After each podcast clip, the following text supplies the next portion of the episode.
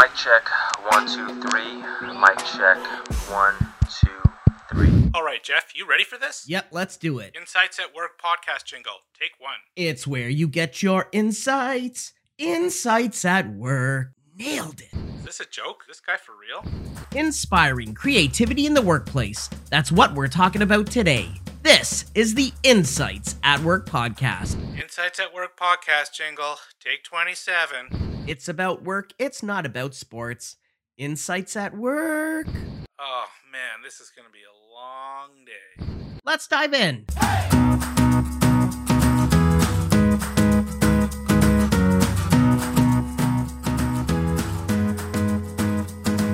I'm Jeff Livingston, and this is Insights at Work, the HR podcast that looks at what's happening in the HR world, takes your questions, and studies the research to help HR experts move forward. It's prepared by HR experts for HR experts. In today's episode, we're chatting with Ken Hughes, YouTube thought leader and highly sought after speaker on disruption, change, AI, and innovation. Calling in today all the way from Ireland, home of acclaimed actor Liam Neeson, who's played essentially the same role for the last 15 years. Whether it's a retired CIA operative, hell bent on revenge, or a retired jewel thief, hell bent on revenge, or an Alaskan snowplow driver, hell bent on revenge. Well, you get the idea. Ken, welcome to the Insights at Work podcast. What are your thoughts on Ireland's national treasure, Mr. Liam Neeson? I feel that I'm the younger, more attractive version, I think. uh, I think I'm the only person, maybe, as an Irish man who thinks, like, I've got teenage kids. I think if I was in one of his movies and they kidnapped my kids, I'd probably just say, yeah, keep them. Well, Ken, maybe you too have a unique set of very special skills. So I'll be sure to stay on your good side today. I have never had so much fun researching a podcast before. You've got this amazing YouTube channel where you share quick videos about everything from consumer experience to employee experience to what we're talking about today inspiring creativity in the workplace. In fact, I learned a new term when watching your TED Talk, and that term is playologist. Now, most of us have a vocabulary of about 20,000 words. And since the beginning of the pandemic, because of all of the disruption we've seen, we've added 10,000 new words to our vocabulary. Now, think about that. That's half of what we're typically working with. Maybe playology is one of those new words. I know it is for me. So, for those out there who might not know what it is, what's a playologist? Yeah, um, a playologist is someone who uses play, like any ology. It's it's a it's an area of academic interest um, that uses play as a vehicle to expand what we're talking about today. For instance, in the workplace, but also creativity, innovation, personal development. I use play in personal development work. So I I, I became fascinated by play. Uh, again, I have teenage kids now, but they they were obviously young. Um, and children have this innate curiosity with play. And same with animals, even. Play is used to explore your environment, play is used to test boundaries, play is used to balance risk and reward. And um, unfortunately, in our modern society, probably dating back to the Industrial Revolution and the military and school systems, around the age of six and seven, we start to stop children using play and we introduce rules. So if you give a four or five year old a ball, they will just go crazy and kick it all against everything. But then suddenly we say to them, no, no, no, um, there's goals and there's rules and there's whistles and there's the offside rule. No one understands that really, but there you go. Um, and so same with mu- uh, an instrument. If you give a, a kid a, music, a piano, they'll just bang it and they'll make sounds. But then suddenly we say, no, no, there's there's musical notes and there's chords and you must do this. And uh, and even you know the, in English we use the word play to describe theatre. You go to see a play, but even there there's a contract. There's you know you you, you don't get to stand up in the middle of the audience and join in. Uh, you know, and if you did, the actors would be very surprised. Um, so we have a version of play in modern society that isn't explorative it's it's within the box of rules that we formulate. And if you jump all the way forward now into the workplace, what we end up doing is we take, and this is very much like Ken Robinson's very famous TED talk, you know, about why schools kill creativity. Um, we end up with a an employee ultimately who has gone through a kindergarten, school, university system and come out the other end with any form of curiosity, play, or mischief being wrung out of them. And at some point, we learned that play is the opposite of work. And you probably can date back to the Protestant Reformation, and you know, where basically any kind of leisure was seen as bad and hard work was seen as good. And so we have ended up in this very, very negative situation where people are not encouraged to think outside uh, the lines. People are encouraged to do what work expects of them and not play. Now, as researchers, we understand that play is actually where the innovation lies. And so we get this really weird, hypocritical situation where we expect great things from our employees in terms of creativity and innovation. But then if we see them playing, we get very upset. So, Ken, it sounds like allowing oneself to play, whether in life or in the workplace, helps to expand boundaries and open oneself to new things. You have a talk called the Innovation Sludge, and you describe it as a time when maybe we're firing on two cylinders rather than four. Or here in North America, while we'd be firing on four cylinders rather than eight.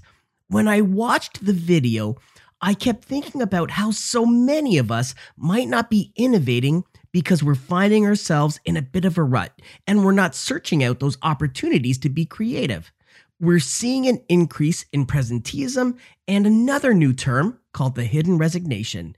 And that's really all about the worker sitting back and just accepting things and letting things happen. So let me ask you this How have we gotten to this point?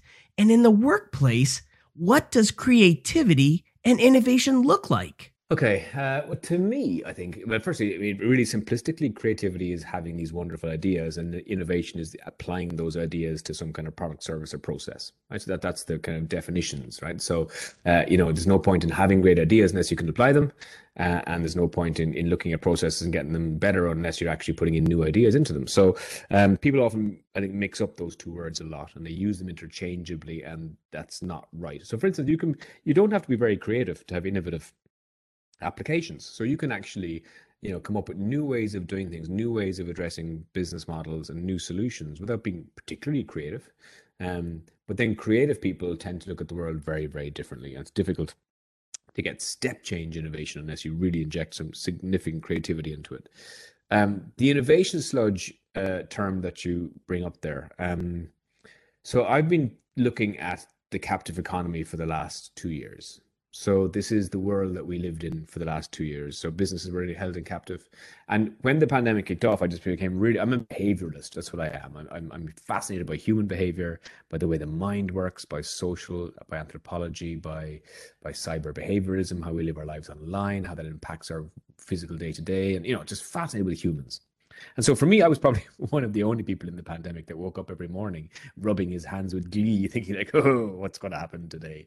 So watching everything that we know fall apart, watching how we work, how we live, uh, how society functions economically, politically, technically, oh, you know, just the changes were fascinating to me. So I, have had a great last two years uh, from a research point of view. And so one of the first things I did was starting looking at the psychology of captivity. To the psychology of incarceration, the psychology of slavery, the psychology of of of when you remove someone's freedoms, what happens. And from an employee perspective, I became very interested in the idea that we were, you know, okay, we were taking people out of the office and we were making them work from home. That's pretty simple.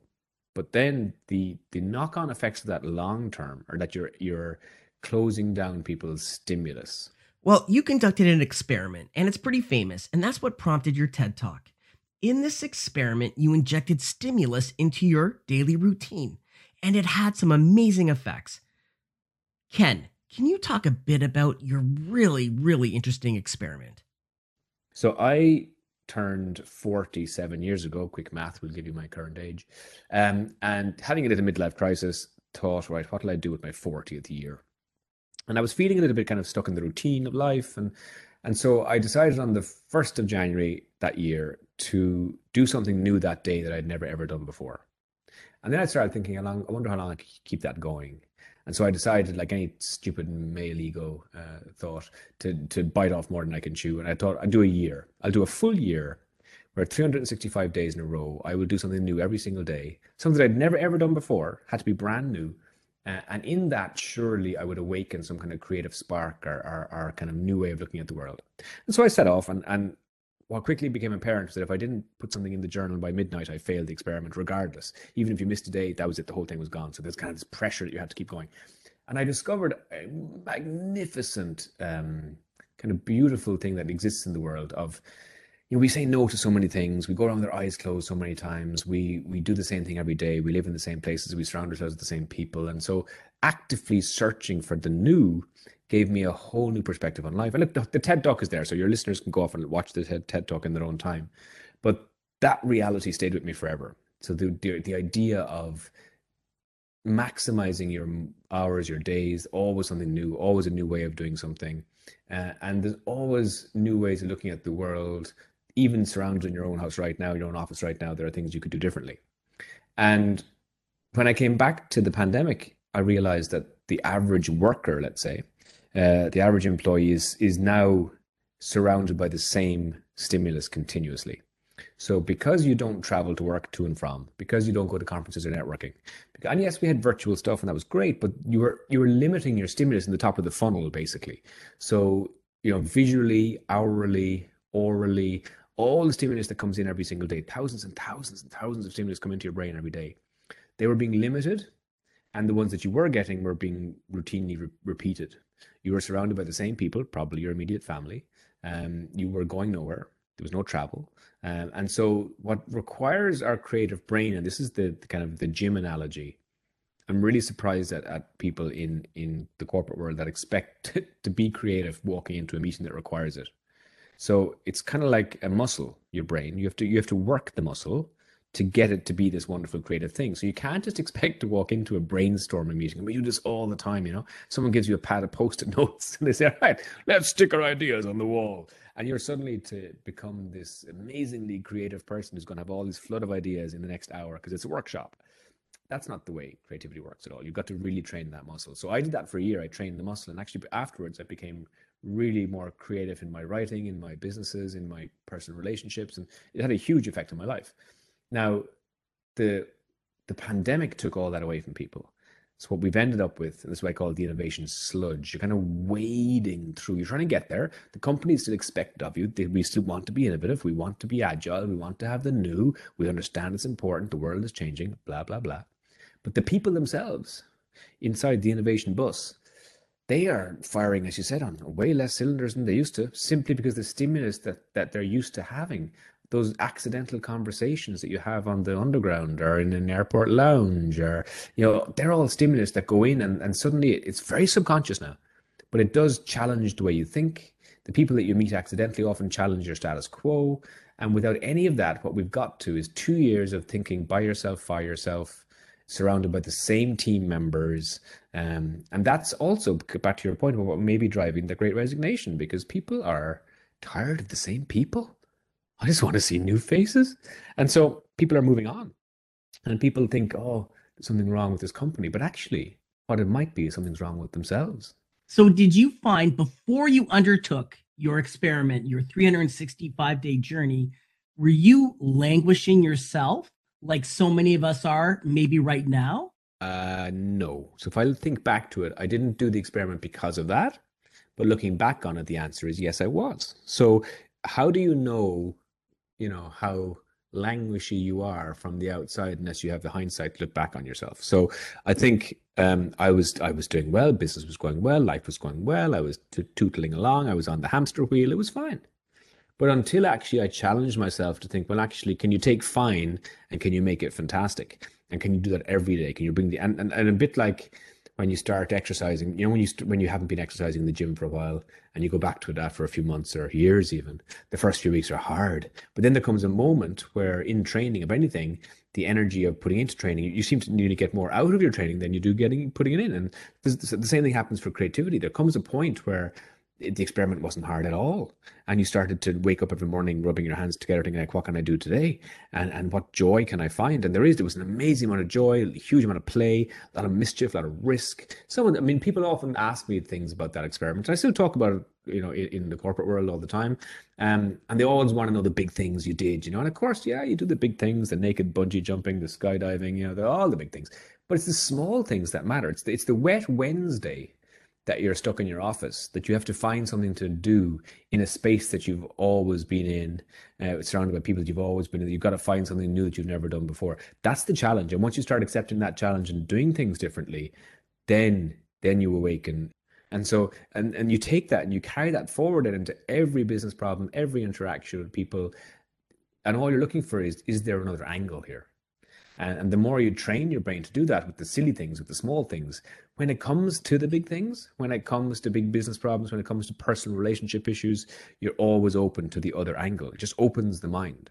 And so what I was fascinated by with that personal experiment was that I had never, I would never have described myself as a closed-minded person. I was always, I would have always ticked the open-minded box if I was filling out a form. But I realized during the experiment that actually we all are. We're so we the word no comes out of our mouth often far faster when you're asked, "Oh, are you around to do this?" "Oh, I am, but look, I've got to pick up the kids from soccer, or I've got to meet, or I've got to, oh, got to work late." And but actually, when you look at it, you've got time for everything. And when you start to move things around, and when you start to stretch your uh, your capabilities, it's a bit like love, you know. You, you you love you love your wife or husband. You have children, well then you love them too. There wasn't. It doesn't turn out to be a finite amount of love that wasn't stretchable. Same thing with creativity. Same thing with uh, with innovation. Um, there's a, there's time and there's way more space in your brain than you think uh, for innovation. And as I said, it's a muscle. You got to train that. You got to train it outside the office. You got to train it in everyday life. Uh, and that's where the joy of life comes from. You know, employees who are happier stay longer, retention is higher, absenteeism is lower because people enjoy their their jobs. And you can't make someone enjoy their job, unfortunately. But if we can open people's minds and get them into uh, you know a place where they're excited about, or the the work is exciting, and they see new opportunities, they will obviously stay. And again, go back to the great resignation point. That's what's happening. People are just jaded over the last two years, and they're blaming their employer as opposed to blaming themselves. Ken, you're absolutely right. We say no all of the time. And having a seven year old daughter at home, well, I probably say no more than most. Now, you spent a year saying yes.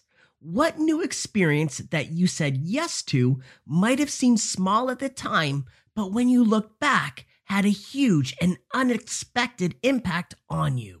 Okay, take one. I mean, there's obviously 365 examples. um, I mean, and, by the way, the experiment was was good. It was bad. It rewired me forever. Uh, I was married that year, and I got divorced two years later. So there was negative impacts to that experiment as well, because you started to look at all the aspects of your life, and you started to challenge them. And you know, there, there was there was other areas of my life that I wanted to challenge that I hadn't even thought I needed to challenge. Um, there was one, I think, and again, it's quite a simple one to do with my daughter. So she was actually she was around your your your kid's age, seven, eight at the time, and she was painting her toenails. And I was watching her, and I took my socks off, and I thought, here, paint mine there too as well. And so she painted one each toe a different color, as a seven-year-old would. And I started laughing, thinking, God, it looks my my toes are like Smarties. And I put my socks back on, and I thought, wow, how did I get to be like forty? How did forty years go by, and no one's ever painted my toenails? It seems a bit mad. Um, and that was kind of an interesting thought. I thought, well, how many times have I been around nail painting? Probably hundreds. I don't know. I had a sister, I had friends, you know, wow, and I never had it happen. And then I went to bed and I woke up the next morning. Of course, I'd forgotten that she'd painted my toenails. I swung my legs out of bed and started laughing because every morning I'd look at these crazy M&M toes, you know. And I put my socks back on and I go about my day. And then at the end of the day, I'd take my socks off and I'd laugh again. I thought this is hilarious, and so for two weeks, every single morning, every single evening, I had I had this little laugh moment because I could always forgotten they were painted.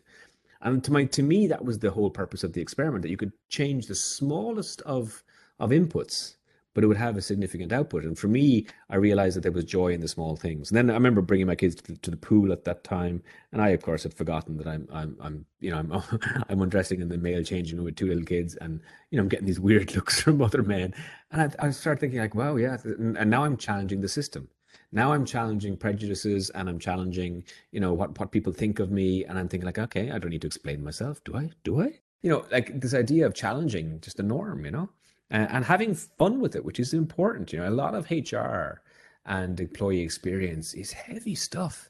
And fun seems to have got wrong. And if we learned anything the last two years it hasn't been fun. So you know we we have to have fun because because if we're having fun and if we're smiling and if we're laughing and if we're then we're feeling something. And when you feel something that's how connection is formed whether it's connected to colleagues whether it's connected to the brand you're working in.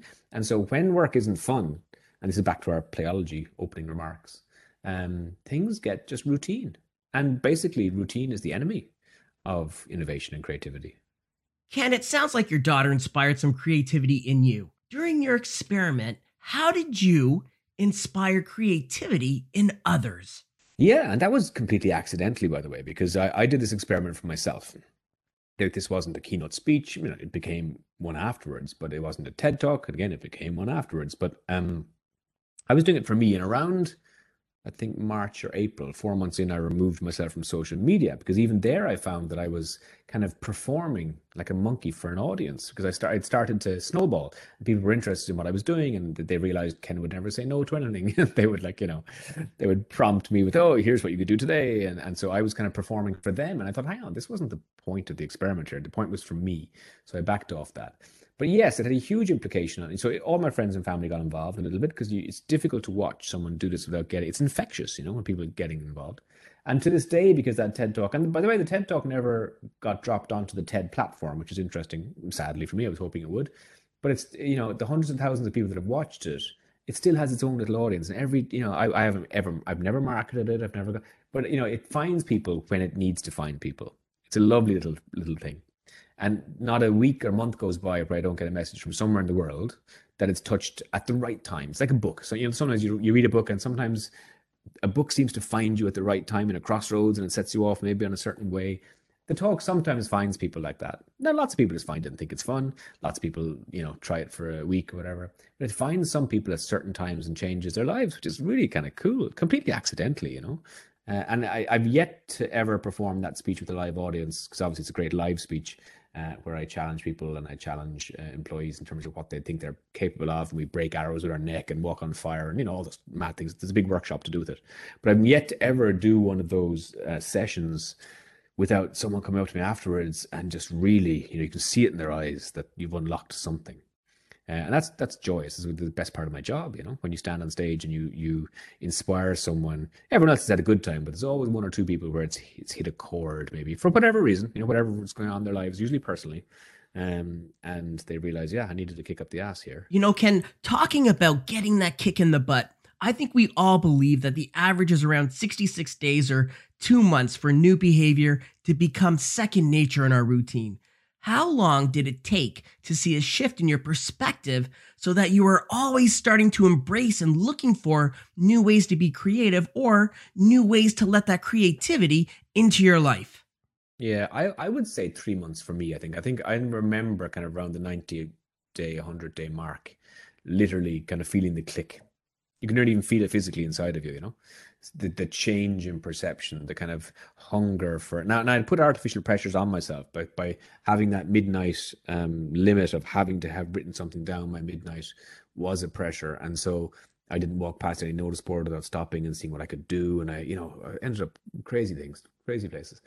Ultimately, it's about just seeing the opportunity in the everyday and understanding that all around you at every given moment there are opportunities to connect with people there are opportunities to deepen relationships there are opportunities to try things you've never tried before and that until you start doing that how will you know how far you can push yourself I, w- I remember i was at a yoga retreat once and the yoga teacher had us in this particular warrior pose and she was pushing us as far as she could. And she said, Couldn't so bend forward. And, you know, every, everyone in the room is at different levels, of course. Everyone's different body shapes and everyone's got a different center of gravity. And so so she said, you know, you're each going to have to find your own point here, but there'll be a point where you all fall over. I want you to find near that point, please. So we're all kind of going as far as we can, and just wobbling, wobbling. And, and she said, right now, find the edge, find the very edge where you know one little bit more you'll fall over. So we all do that. And then she said, right now that you're there, I want you to fall over. So go, go, go the whole way. And then as we all, you know, leant in to go fall over, and we did, but we all realized that there was another there was another five percent between the place that you thought you were going to fall over and the place you did fall over. And in that, for me, there was just a mind blowing moment where we all think that we've done enough, or we all think we've gone as far as we can. But actually, when you lean into absolute risk, when you think, okay, look, I'm going to fall over, so it doesn't actually matter, you actually had a little bit more to, to of, of safe space before you did. And so, how much do we hold back in our personal relationships, in our employee motivation, in all that kind of area, you know, are we giving it our maximum effort? And I don't think we are. Ken, I keep thinking to myself, are we forcing people to be creative? How fair is it to ask people to be creative in the workplace? I mean, what are your thoughts on the corporate retreat? Creativity doesn't really ever get forced. You know, nobody sits down and let's let's say go go to the extreme of the creative arts. Nobody sits down and writes a play or a an opera or paints a picture under pressure of a four hour deadline and comes up with a masterpiece. That's just not the way creativity works. You know, you can bang out a PowerPoint presentation probably in a few hours, but but creativity needs time, you know, it needs to filter and and and brew. And so sometimes when I'm writing a piece, I'll have an idea for a blog or I'll have an idea for a, a, a thought leadership piece. And I'll write a version of it and I'll put it away again and I'll go for a walk. So I come back to it back and forth, back and forward over maybe weeks before I kind of think it's ready for maybe what it could be, you know? Um, and for, unfortunately, in the corporate world, we kind of make our people jump through hoops of, of deadlines, and and then it's kind of some kind of forced creativity where no, you must be creative now. This is the brainstorming workshop. Um, so I think we need to give time. And again, going back to male ego, I think men want the deadline, they want the kind of thing, whereas women generally are more happier with it will emerge, it will form definitely getting out of the routine and getting away from the office is important. Uh, mixing with new people that you maybe otherwise wouldn't mix it usually is very important. Uh, I mean, Steve Jobs famously designed the Apple office uh, in, in its second or third design with very thin corridors that kept meeting each other, forcing people to meet in the corridor. Um, so basically, you know, there was there was little kind of um, standing spaces off the corridors, but they were designed in a way that you would bump into people, and then conversations may happen. And that's the way you know that's the way innovation gets kicked off. Um, and that was a strategic decision. I love that in architecture. Um, so I'm a fan of it for those things. But then there's also a very 1980s, 1990s. Let's all go paintballing and hit each other model, which is so broken, you know, which is just forced, forced fun, and no one really wants to be there. And and so, I mean, asking your employees what they want and how they want to spend those retreats is interesting. So we're, you know, we're we're heading into a big health and wellness trend globally. People don't want to go drinking and and um and shoot shoot each other with paintball anymore, and and have these ridiculous team building tasks that are kind of you know they're interesting, but they're not great. Um, people do want to come away from those things with something personal themselves, having challenged themselves personally. And so, I mean, I, I run those and, and I'm often invited in on them on behalf of the corporation to help them with those retreats. And that's where we do the fire walking and the glass walking. And so we send people home with a sense of empowerment, something that they've achieved they never would have thought they were capable of. And we've challenged their norms. And that's that's enough, you know, challenge their norms and send them home. Um, so no, I am a believer of it, but it, it needs to be done much better it needs to be a bit more authentic and, and less kind of pushy. I think when we're talking about increasing resiliency and introducing creativity into an organization, recruitment is an important part of this. And you've got a blog called Releasing Your Inner Chaos Ninja, and there's a focus on recruitment in that blog. Can you fill us in on the concept of that inner chaos ninja? Netflix um, have a very famous phrase called the chaos monkey. And they wrote chaos into their servers, into their systems to say, well, what would happen if the whole system goes belly up? You know, and so they kind of put bugs into the system on purpose to go crazy in the system to see that when those bugs brought the system down, were all their parallel systems that were there designed to keep the thing going, going. And so introducing chaos on purpose to see what would happen, basically. And I thought to myself, ooh, I like that. I didn't like the word chaos monkey because monkeys seem a bit crazy. Um, so I thought chaos ninjas. Let's let's let's recruit chaos ninjas, right? Let's recruit people into the companies that don't fit our corporate culture. Because interesting in the in the interview, what often happens is the candidate leaves the room or the screen, and the interviewing panel turns to each other, and the first question they'll ask is, "Yeah, they seem to match all the criteria, but does she meet our corporate culture? How will she fit in here?" And if the answer is she will meet it perfectly, we hire her. Now the problem with that is that we're hiring the same person again and again and again. So we're we have a cookie cutter approach to recruitment, which then again has one type of thinking, one type of creative analysis for our problems. What we need to do is actively think, does this person fit into our corporate culture? No, they don't at all. Excellent. Let's hire them. Uh, and so instead of looking for, I remember I joined um, uh, Andersen Consulting, well, Accenture now, out of university. And I remember on the first day looking around the room at the kind of seven or eight of us who had been recruited to the strategy division at the time and thinking like, good God, we're like robots. As in, we're all kind of the same. We all have the same hobbies. We all have the same interests. We all certainly had the same grades. And I thought, like, oh my god, they're just recruiting it. Like, a, I only lasted nine months in that company actually because that was the way the company was run. And and you know, again, you had the same minds working on the same business problems all the time. That was never going to end well.